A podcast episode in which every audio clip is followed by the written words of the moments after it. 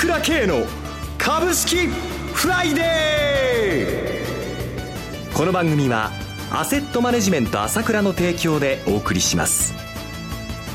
皆さんおはようございます。アシスタントの浜田節子です。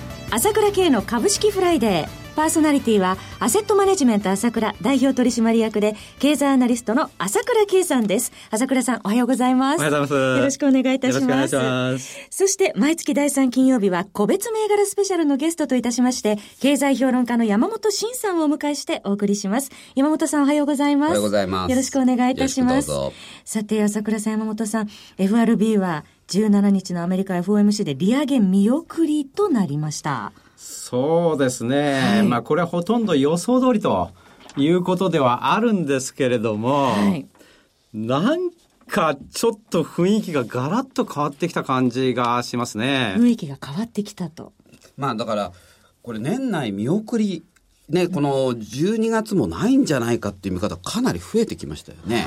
もう年内やるって言ってたんだけど、言葉尻でやるって言ってるだけで、これはあるかないか分かりませんけれども、はい、今までの見方からちょっとだいぶ後退したような感じなんですね。今までは9月なくても10月とかっていうのは、10月説はほとんど消えちゃった感じで、はい、やっぱり私が思うには、ものすごく中国のことを気にしてるなと私は中国がですね、はい、内実ひどい状態になると思ってるんですけれども、はい、ここやっぱり見てですね、予想以上にいろんな影響が出てくるんじゃないかなということをかなり懸念して、だからアメリカのインフレ率も上がらない。インフレ率が上がらないんであれば金利引き上げということをやる必要はないということなんですけれども、こうなってくるとあと12月やるかやらないかっていうだけで、また今回みたいなことになっちゃうかもしれないので、はい、またもやもやもやもやという感じになっちゃいますよね。そうですね。アメリカもやっぱり中国などの海外リスク、どう影響するのかっていうのを注視したいというようなコメントもありましたよね。そうですね。で、やっぱり今回のイエレンさんの発言見てると、はい、やっぱり今まではやっぱアメリカ国内を相当重視してて、海外軽視してた感じなんですけど、はい、今回は確かに新興国の話が随分出てましたよね。で、実際その、まあ、中国中心に 新興国経済が下振れすれば、アメリカ経済今後また下振れする可能性もありますからね。はい、だからちょっと今まではアメリカ、ユイが独占的に 自分のことばっかり思ってやってましたけど、経済運営してましたけど、えーはい、今回は相当配慮が見えますと。うん。ただ、利上げしてくれないと悪材料で尽くしにならないですよね。はい。そこはちょっと嫌だなと思いますね。まあ一つ FOMC の結果が出たということで、材料はまあ、ひとまず出たということでも伸びちゃった感じですね。相場的にはもやもや、えー、まあさらに続くというイメージになってきてますね、今ね。ちょっと今後読みづらいですかね、そうすると。ただね、ちょっと今回僕は利上げを見送った要因としてね、はい、まあ25日に米中首脳会談があって、はい、ここで利上げをしてしまうと、中国に圧力をかけられないっていう部分があるんですよ。はい、だからそれね、そういう思惑も僕はあったと思いますね。やっぱここでその中国もう一押しすれば、人民元を変動相場制にかなり近づく、さらに近づけるっていうね、はい、そういう読みがあったんじゃないですかね、アメリカ側に。米中首脳会談も睨んでの配慮ということですね。そんなような気がしますけどね。はい。それでは一旦ここで CM です。今、朝倉慶が熱い。その鋭い分析力で注目を集める経済予測のプロ、朝倉慶が代表を務めるアセットマネジメント朝倉では、日々の株式情報を無料でリアルタイム配信中。アベノミクスで上昇した株式相場、投資家はここからどう対処すべきか。迷ったら朝倉慶。キーワード朝倉慶で検索を。アセットマネジメント朝倉は、証券取引、金銭有価証券の予託貸付行為は行っておりません。また、情報提供する金融商品のお取引では、相場変動などにより損失を生じる恐れがあります。取引説明書、契約締結前交付書面など十分にお読みいただき、ご理解の上お取引ください。金融商品仲介業者登録、関東財務局長、金中第605号。さて、アメリカ FOMC の結果が出ました。え今後の東京株式市場、どうご覧になっていらっしゃいますか？そうですね。まあ、今日とりあえず安く始まっても、やっぱり月末接近と、それからやっぱり貸し株の返済のことがありますので、はい、じわじわじわじわ私は上がっていくという展開になると思いますね。先週までは S q だったんで、はい、S q に向けてめちゃくちゃ動かしてやろうっていう CTA の動きがあったんだけども、急激に今度はあの売買高も少なくなってきましたから、こうするとやっぱりポジションをしまうという感じになってきますので、あとまあ、配当取りもありますので、はい、意外にちょっとこう、もやもやしそうなんだけども、その中で売りの買い戻しの力の方が強いんじゃないかと思いますね。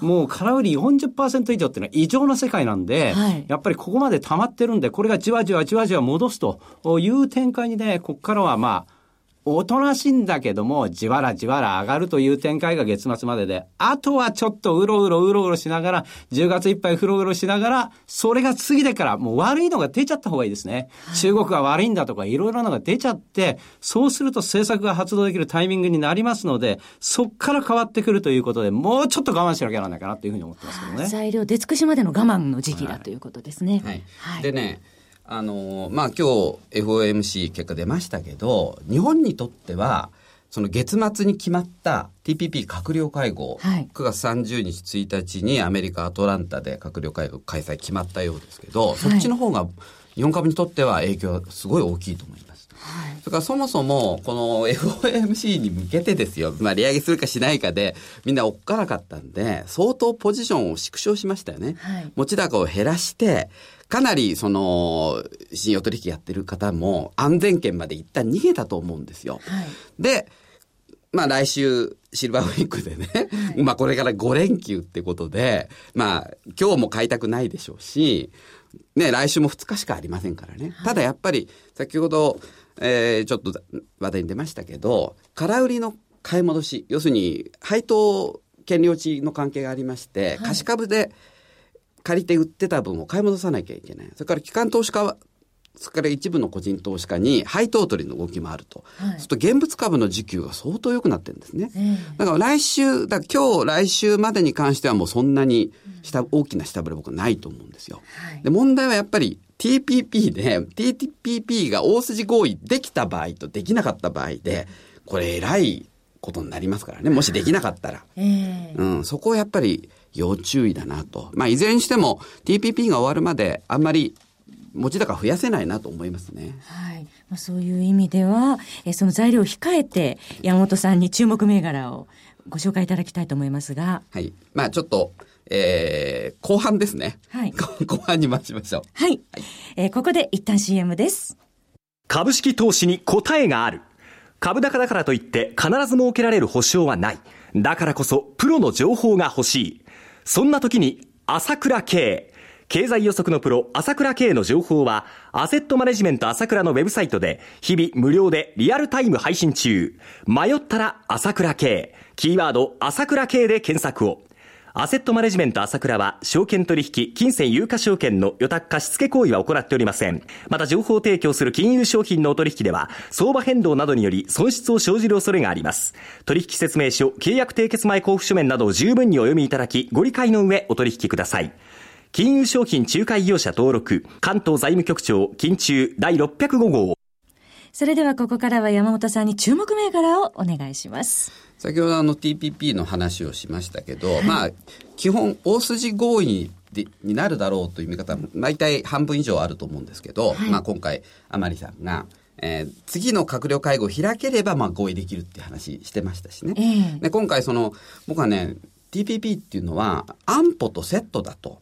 安全保障とセットっていうふうにアメリカ側は考えているので、はい、今日国会で安保法案を成立させるとですね、やっぱりアメリカ側も本腰を入れて動くなと、僕は見ています。うん、なので、まあ、大筋合意できるという前提でちょっと、えー、注目銘柄、えー、紹介しますと、まず、人材サービスが相当好影響出るんですね、TPP で。うんで、添付ホールディングス。はい。えー、コード番号2181です。添付はですね、やっぱこの人材サービスの業界の中で、はい、M&A ラッシュで、ものすごい勢いで、なんていうんですかね、M&A 成功させて業績も伸ばしていると。はい、まあ、最大手はリクルートですけど、もうリクルートに肉薄せんばかりの成長になってるんですね。はいで、株価もちょっと高いですけど、これはやっぱり TPP 合意後はさらに成長加速するなと思いますね。はい。昨日の割に4975円で35円高でした。はい、で、次にパソナですね。はい。コード番号2168、昨日の割に1020円、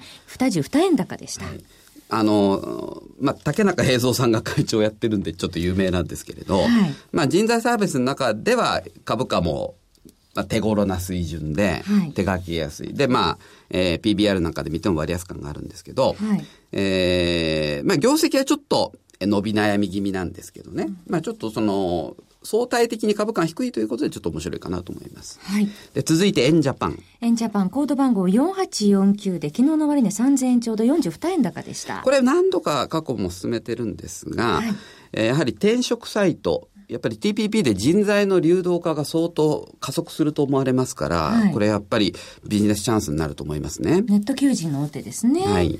で、続いて、はい、まあ、これ TPP っていうのは、まあ、緩やかな市場投稿で、やっぱり観光客さらに増えると思うんですね。はい、で、えー、前回もちょっとお勧めしたんですが、時計関連株っていうことで、はい、今日またシチズンとカシオをはい。えー、シチズンホールディングスコード番号7762、そしてカシオはコード番号6952です。はい。あの、シチズン、カシオ、成功が時計3社で、はい、えー、シチズンだけですね、はい、8月に高値を更新できなかったんですね。はい、ただ、シチズンはその、まあ年初から非常にその値持ちがいい株で、はい、あの、下振れが非常に少ないんですね。はい、ちょっと株価が安定してるってことで非常にいいですね。安定ですね。はい。で、続いてカシオですけど、はい、カシオは、えー、去年、シチズンを抜いて時計首位になったんですね。はい。で、例のあの G-SHOCK ですね、えー、もうカシオというよりも G-SHOCK のが有名なぐらいですけど、はい、これがですね、国内だけじゃなくてアメリカとかヨーロッパでもかなり人気化してまして、はい、非常に利益率が高い。4、6月期はもう44%の、えー、純利益の増加ありましたんで、ちょっと面白いなと思います。はい。で、続いて、えー、KNTCT ホールディングスですね。はい。コード番号9726です。これ、いわゆるあの、金釣りとクラ、はい、クラブツーリズムですね。えー、えこれが一緒になった経営統合した会社なんですけど、はい、やはりですね、円安で海外旅行をする人がかなり減りましてね、日本では。日本ではですね。国内旅行がむしろ増えてるんですね。はい。で、やっぱ追い風受けるなと。で、その、まあ、インバウンド関連っていうのは、8月相当中国人の方減るなと思われたけど、増えたじゃないですか。そうですね。年間訪日客。133%も増え、はい、で、日本人の方は逆に、要するに海外旅行がかなり1割近く減ってるんですね。そういうことを考えると、やっぱ国内旅行にちょっと注目したいな。しかも、かなり定位なんでね、200円台っていうことで、ちょっと面白いかなと思います。はい、はい昨日の終値2役26円1円安となっておりました。はい、注目銘柄を山本さんにご紹介いただきました。そろそろお別れのお時間となります。